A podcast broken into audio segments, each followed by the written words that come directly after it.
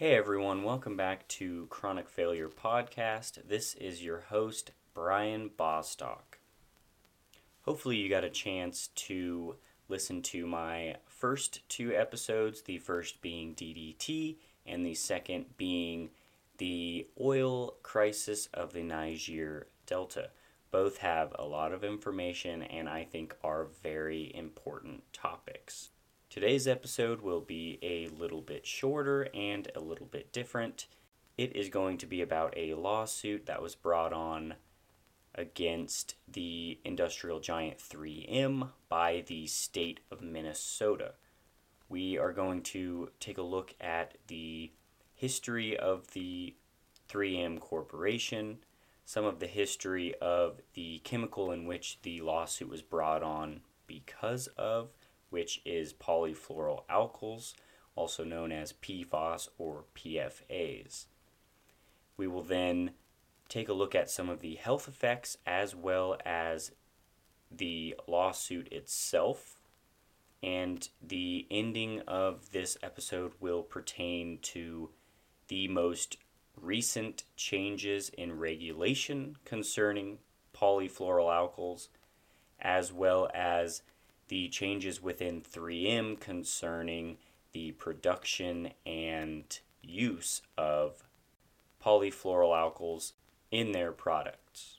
As always, I hope you enjoy and thank you for listening.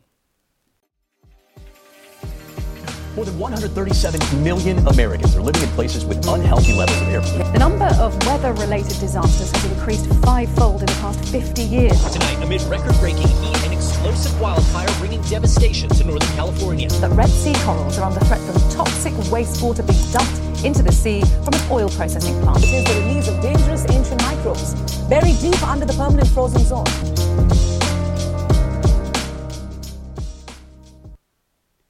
Between 1956 and the early 2000s, unregulated chemicals called per and fluoroalkyls, or PFAS, were leached into the groundwater around the Twin Cities East Metro region of Minnesota. It was later found that these chemicals were toxic.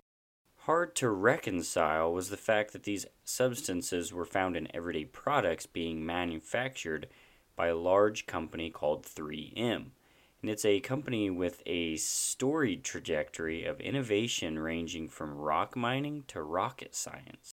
For context, one of 3M's products include the household staple Scotch tape, as well as Teflon non-stick cookware that you can find in almost any non-stick pan.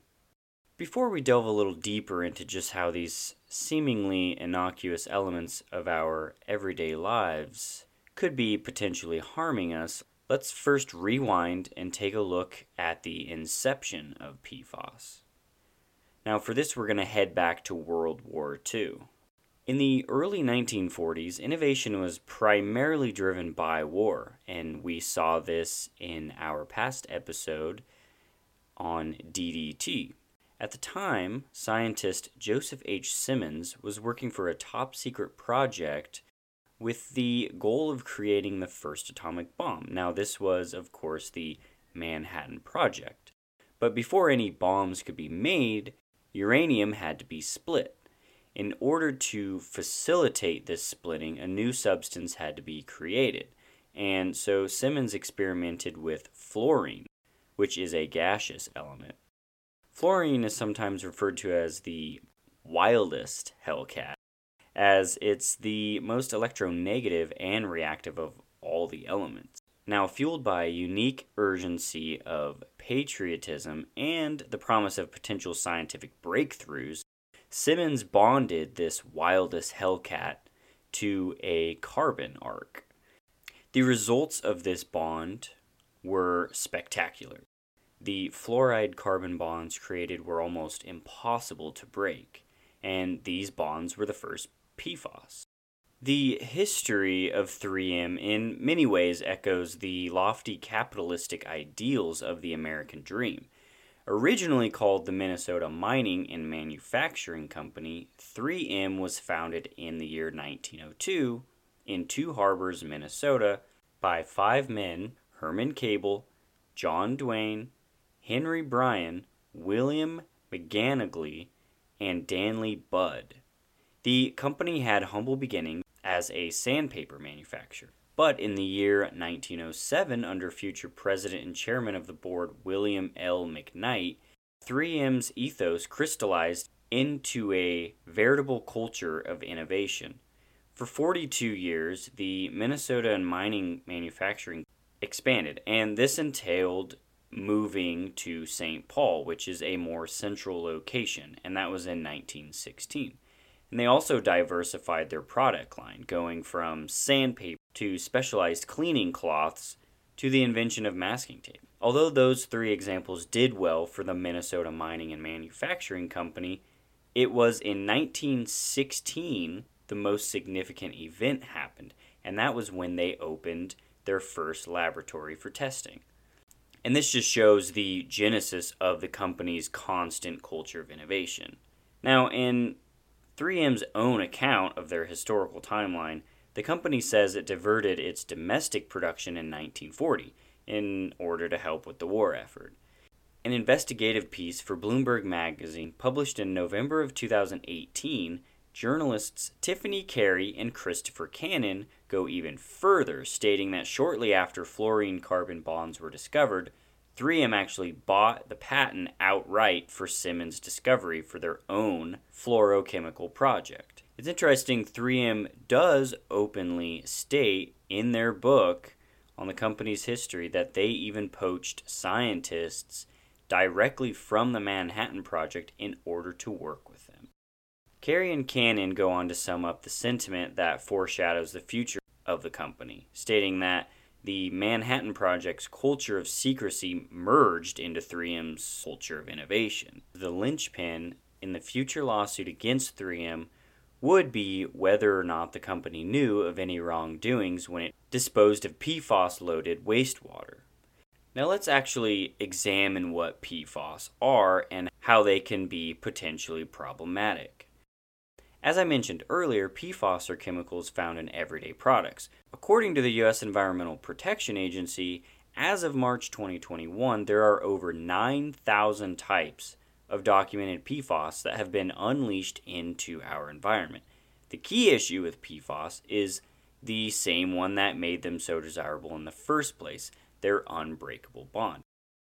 Again, we're seeing a very similar circumstance as we did in the first episode when I talked about DDT. So, the same reason why people loved the DDT was its persistence. You didn't have to reapply all the time. But that ultimately ended up being its downfall because it was toxic and it stuck around for a long time. In 1952, a substance called PFOS, which is a type of PFAS, spilled onto the chemist Patsy Sherman's tennis shoe in the 3M lab. It left a coating that was found to repel water in grease, which would be hydrophobic. The resulting product was Scotchgard. And Scotchgard's impermeable nature is exactly what makes the substances like PFOS hazardous when they find themselves in the environment. So, simply put, members of this chemical family do not break down or dilute easily. As such, they are characterized by rapid bioaccumulation in their environment. Again, very similar to DDT. But I do have to note they're not in the same family of chemicals at all. So I'm sure by now you're wondering, you know, how how are these PFAS finding themselves in the environment? Well, in the case of the state of Minnesota, the answer to this question takes us back to the city of Cottage Grove. Cottage Grove is in Washington County and it's home to a 3M plant. Now, this plant, significantly located at the end of the street called Innovation Road, disposed of its wastewater in four dumping sites between the periods of 1956 to the early 2000s. Now, these sites were disposal sites in Oakdale and Woodbury, a Washington County landfill near Lake Elmo, and dump sites surrounding the Cottage Grove plant. 3M also dumped its waste directly into the Mississippi River. So there's really no saying exactly how far the PFAS ended up uh, going down once they were in the Mississippi River. In an informational video by the Washington County Public Health and Environment, groundwater pollution travels in cloud like formations, often in unpredictable directions and speeds. Since many groundwater contaminants don't have a taste or odor, you can't be sure whether or not your well is safe without testing. Now, these cloud like formations are also called plumes. In Washington County, 100% of drinking water comes from the groundwater. In the Twin Cities East Metro area, most of the drinking water comes from aquifers located underground. These aquifers are tapped by either the city or private wells. When it comes to public water, it is the responsibility of the Minnesota Department of Health to regularly test that water. Private well owners are responsible for testing the wells themselves. Now let's hop back to the offsite dumping uh, into landfills and waterways, which began in the 1950s, but MDH only started intentionally testing for PFAS in drinking water in 2002. So there is a very long period of time that potentially millions of people were exposed to PFAS because no one had any idea that they were in the water. And this is because 3M withheld information regarding the potential toxicity of PFAS, as well as the methods they were using at their dump. An example of this can be found in an internal memo unearthed by Attorney General Lori Swanson, who led the prosecution in the case against 3M on behalf of the state of Minnesota. In this memo, which is dated 1961, company officials discuss how to protect 3M, quote, from legal action resulting from the pollution of the groundwater. In reference to the wastewater it was dumping into the Woodbury site, which was one of the four dumping sites. 3M also subsequently failed to disclose to the MDH that there were unlined trenches at the Woodbury site, meaning that wastewater could leach into the ground unimpeded. All of this points to prior knowledge of the issues with PFAS as well as willful misdirection. Eventually, Minnesota decided to take on 3M in 2018, and the prosecution was led by Attorney General Lori Swanson. The case relied heavily on an extensive 156 page report compiled by the Brattle Group detailing the damage to Minnesota's natural resources resulting from 3M's disposal of PFCs, which are polyfluorochemicals, and this was in Washington County. This report states that the company produced thousands of gallons of wet waste stemming from the manufacturing of highly successful products like Scotchgard. As we touched on earlier in this episode, some of the waste flowed directly into the Mississippi River or was dumped around the facility at Cottage Grove. The report also states that from 1956 to 1974, waste was buried at sites in Oakdale, Lake Elmo, and Woodbury. After further investigation, these sites were found to be near water wells. The report then goes on stating that chemicals flowed into four underground aquifers and re- resulted in a 100 mile underground plume.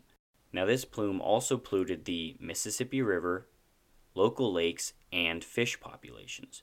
Overall, the state claims that drinking water of over 14 communities, effectively over 170,000 people roughly, over a 150 square mile piece of land was affected by improper disposal of this chemical waste.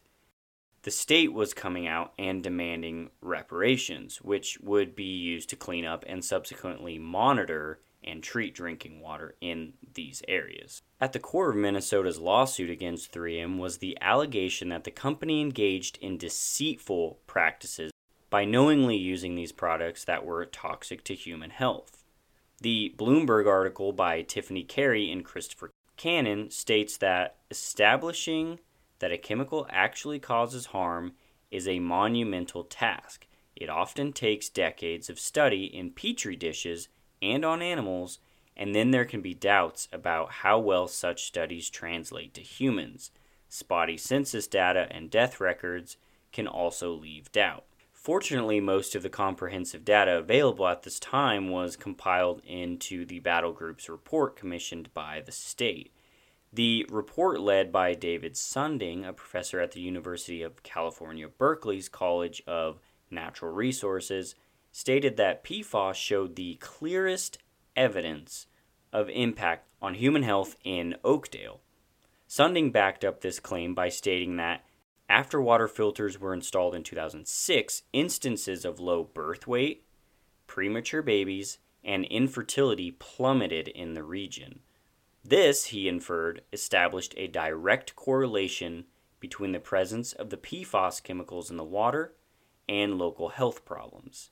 Another shocking discovery was that statistically, a child who died in Oakdale between 2003 and 2015 was 171 times more likely to have succumbed to a type of cancer compared to those in the larger Tri County area.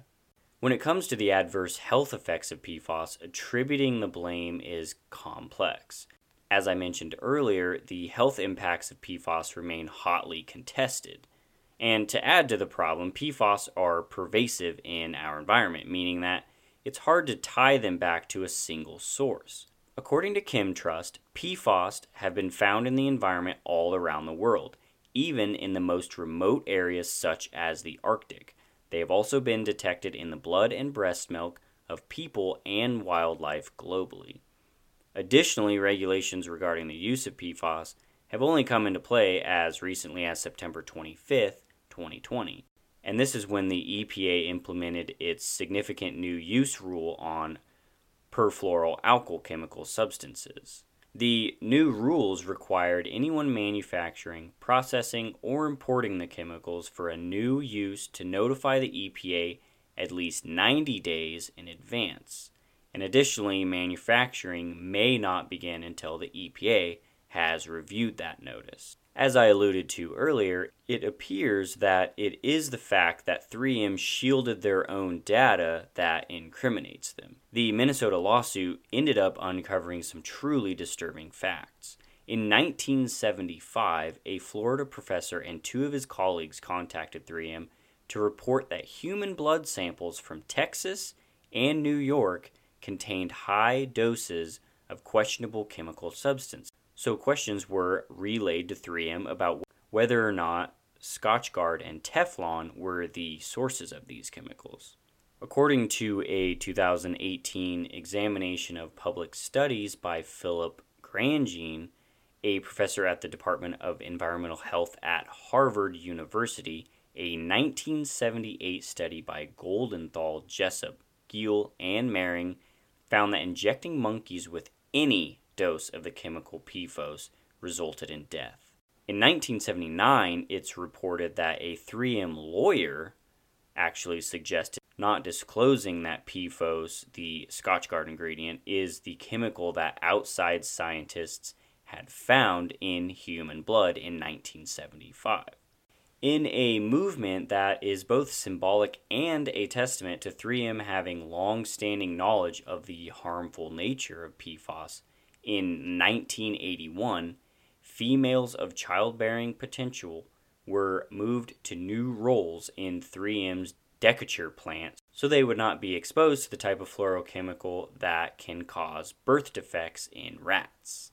Again, it is the lack of transparency surrounding 3M's actions that begets suspicion. Perhaps the most telling clue of 3M's willful negligence comes from one of its own employees. In a 2022 article for the Minnesota Reformer, journalist Deena Winter exposes the story of 3M toxicologist Richard Purdy. In 1998, Purdy did a study in order to find out if any of the company's perfluorochemicals showed up in the blood of eagles and albatrosses. As the bird's diet consists mostly of fish, Purdy was surprised to find that the levels of chemicals in the eagle's blood was comparable to human levels.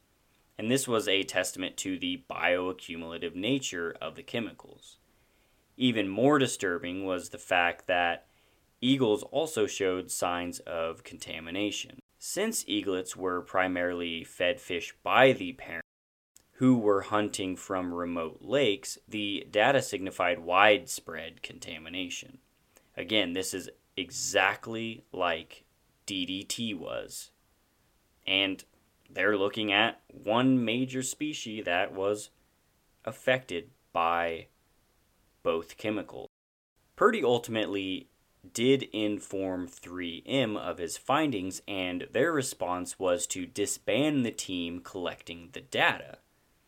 In 1999, Richard Purdy resigned from his position as a toxicologist with 3M and sent his resignation letter to the EPA, informing them that while 3M did disclose that some chemicals were found in animals, it failed to disclose that that they were also present in eaglets, effectively downplaying the magnitude of the contamination. As Deena Winter sums up in this same article, the EPA began investigating the chemicals that year, but by then 3M had reaped billions of dollars in profits from the chemicals that the company had been warned were harming the environment and risking human health. Purdy's warnings were clear, as revealed by former Attorney General Lori Swanson, who sued 3M in that case, alleging the company failed for decades to report that its chemicals could be toxic to humans, animals, and the environment, keeping information from regulators and scientists to protect its lucrative revenue stream. In other words, 3M knew that there was a possibility that the chemicals it was using in the manufacturing of these commonly used goods could be harmful, and it intentionally kept this information from industry regulators as well as the public. The resulting effects are actually felt on the ground in the cities like Cottage Grove and Oakdale, where whispers about the chemicals killing the inhabitants have become some sort of local lore.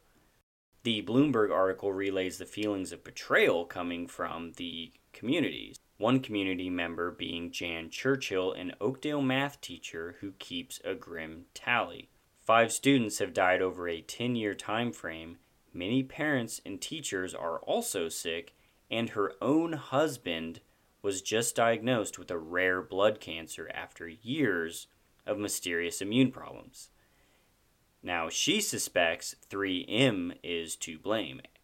And she says, Every time I drink out of the water fountain, I want to throw up.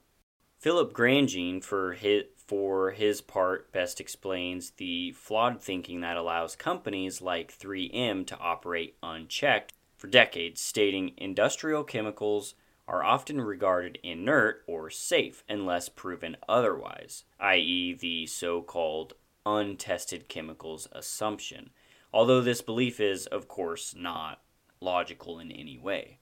A high priority group of environmental chemicals, the perfluorinated alkylate substances, constitute a clear example of how narrow reliance on published toxicity studies can be misleading and result in insufficient and delayed protection of public health.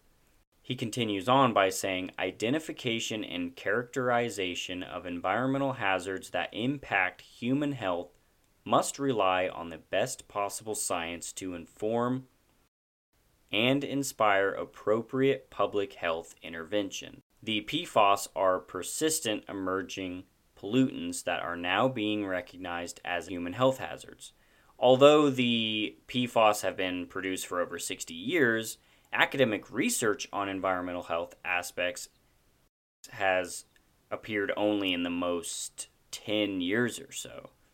In the meantime, these persistent chemicals accumulated in the global environment. Some early studies, for example, on population exposures and toxicity, were not released to the public until after the year 2000.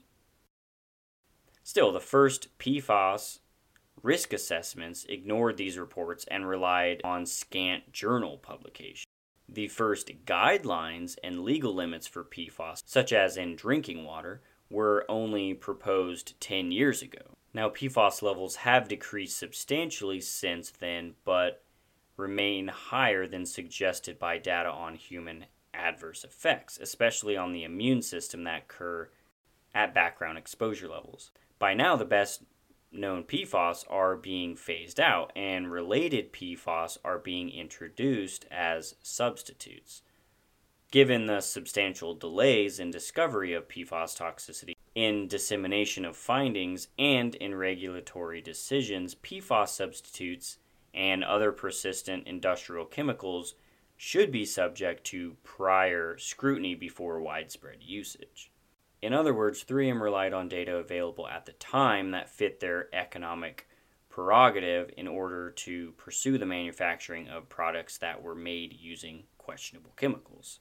They simply molded the available data to fit their needs. The inference here is that, unlike the practices currently in place, chemicals should always be assumed unsafe and tested extensively before use, not the other way around. Now let's get back to that settlement I talked about earlier. The Minnesota Department of Health initially found contaminated groundwater in 2002.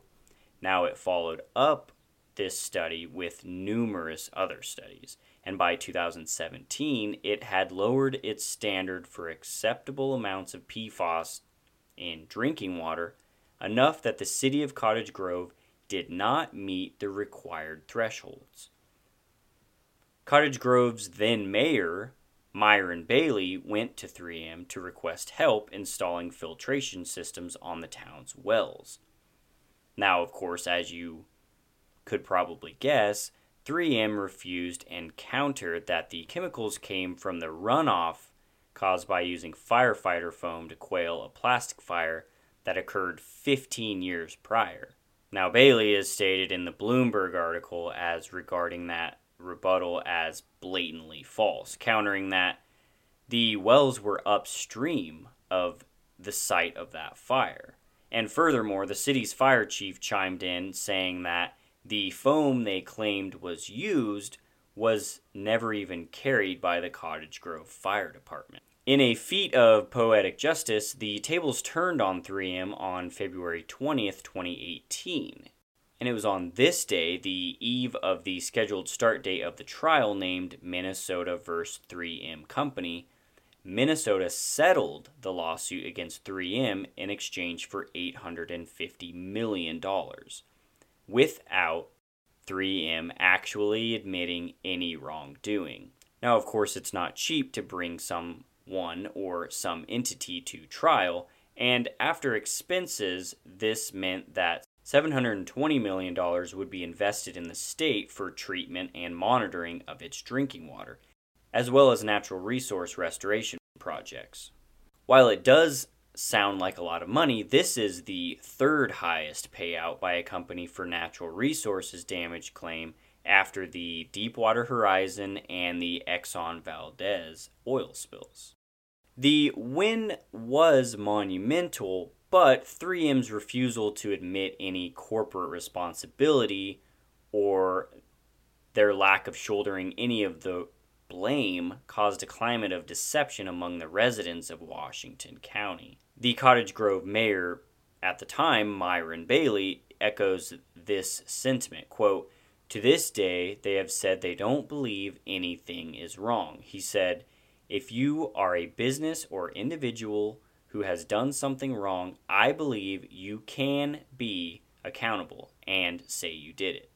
Perhaps it's this feeling of injustice that pushed Attorney General Lori Swanson to publicly post the numerous internal memos incriminating 3M, even after the settlement was reached. After all, the $850 million settlement money that 3M had to fork over only accounted for about 2.6% of the company's $33 billion revenue in 2018.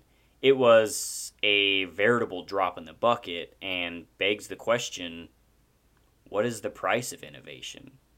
To this day, 3M has never publicly admitted any wrongdoing and states that there is no proof that PFAS or any of its perfluorochemicals cause any harm in 2000, After boasting sales of $300 million, Scotchgard was set to be phased out, citing environmental concerns by 3M.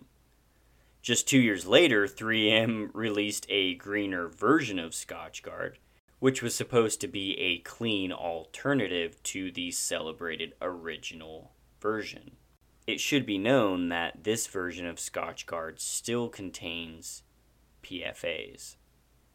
2002 was a huge year in terms of regulation for PFOA and PFOS. The EPA drafted new standards for absorbable organic fluorine methods in water samples as a broad screening for the presence of chemical substances that contain these carbon fluorine bonds. PFOS will also be addressed in National Pollutant Discharge Elimination System permitting.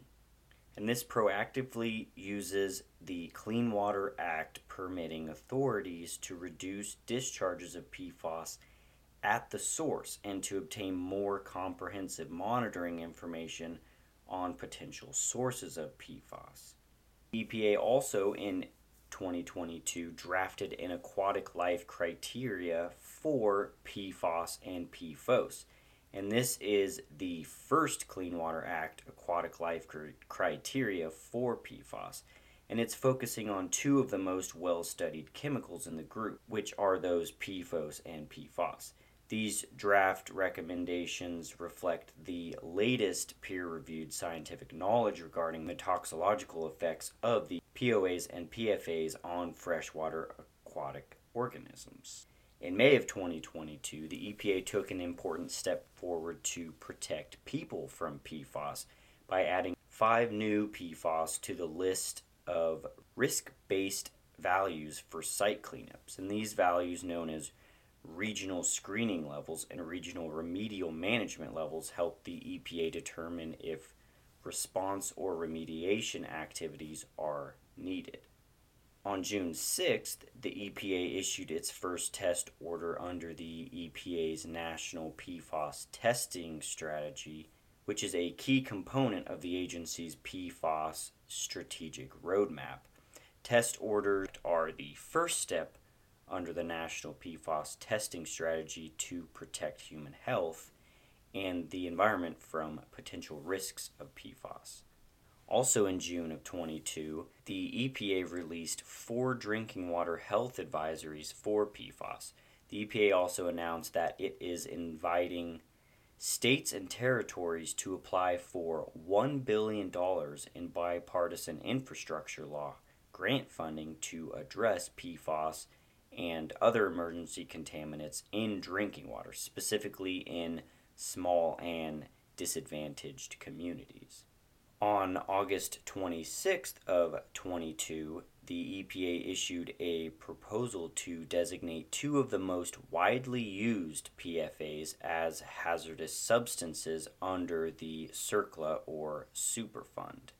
This rulemaking would increase transparency around releases of these harmful chemicals and help to hold polluters accountable for cleaning up their contamination.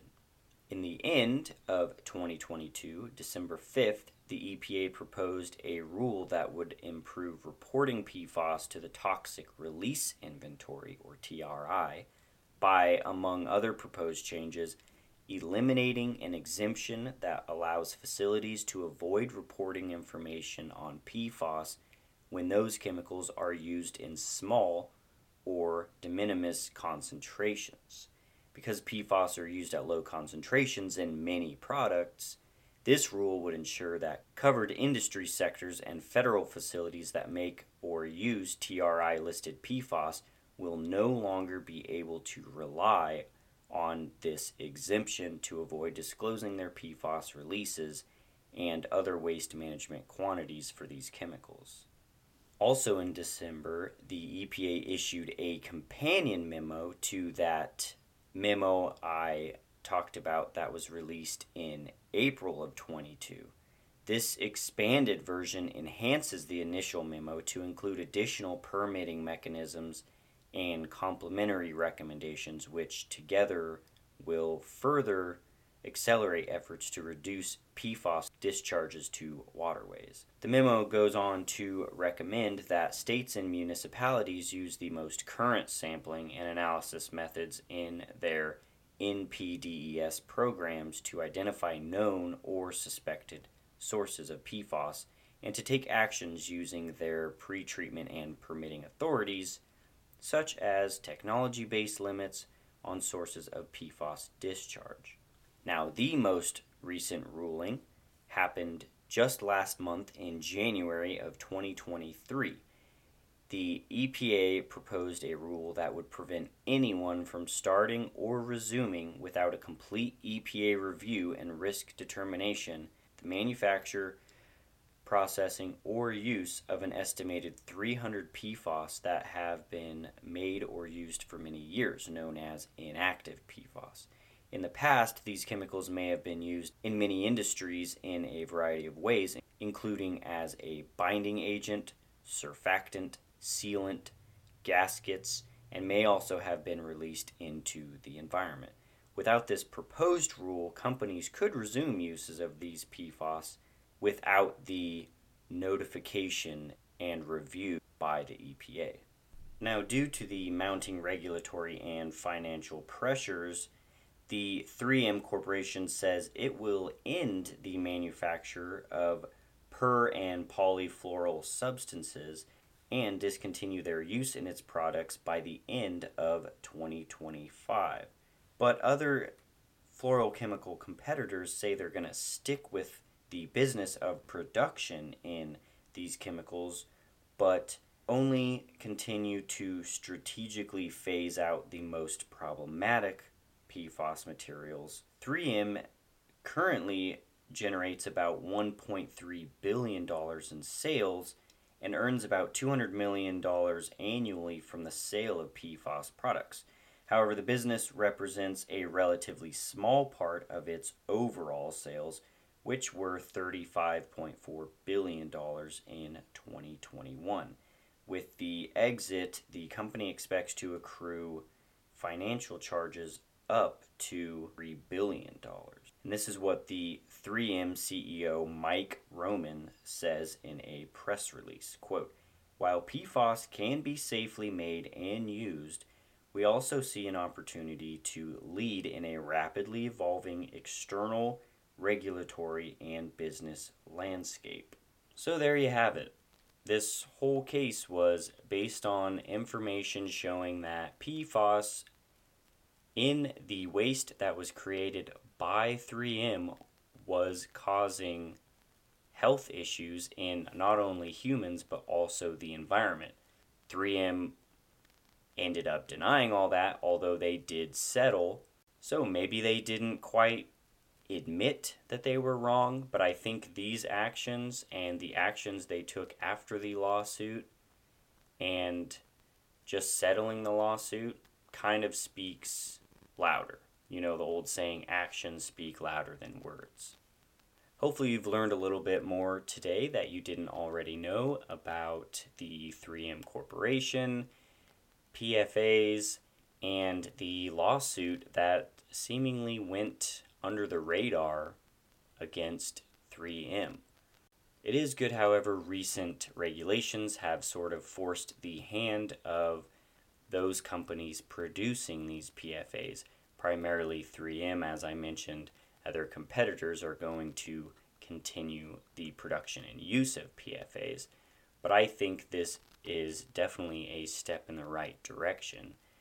As these PFAs are phased out, we will just have to wait and see what other chemical comes along that takes its place. So I guess this episode didn't end up being too much shorter than my past couple, but that is a okay with me. Hopefully, you gathered some pretty good information from this episode, and it will inspire you to do some further research in the topic. I would like to give thanks to my researcher, Chloe Kibbe, and I would like to give thanks to my listeners. I thank you for listening. I hope you continue to listen. Make sure you go check out the podcast's Instagram page.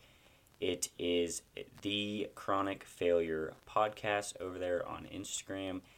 And feel free to send any questions, comments, concerns, really anything you want to send me over to the podcast email, which is the chronic failure podcast at gmail.com.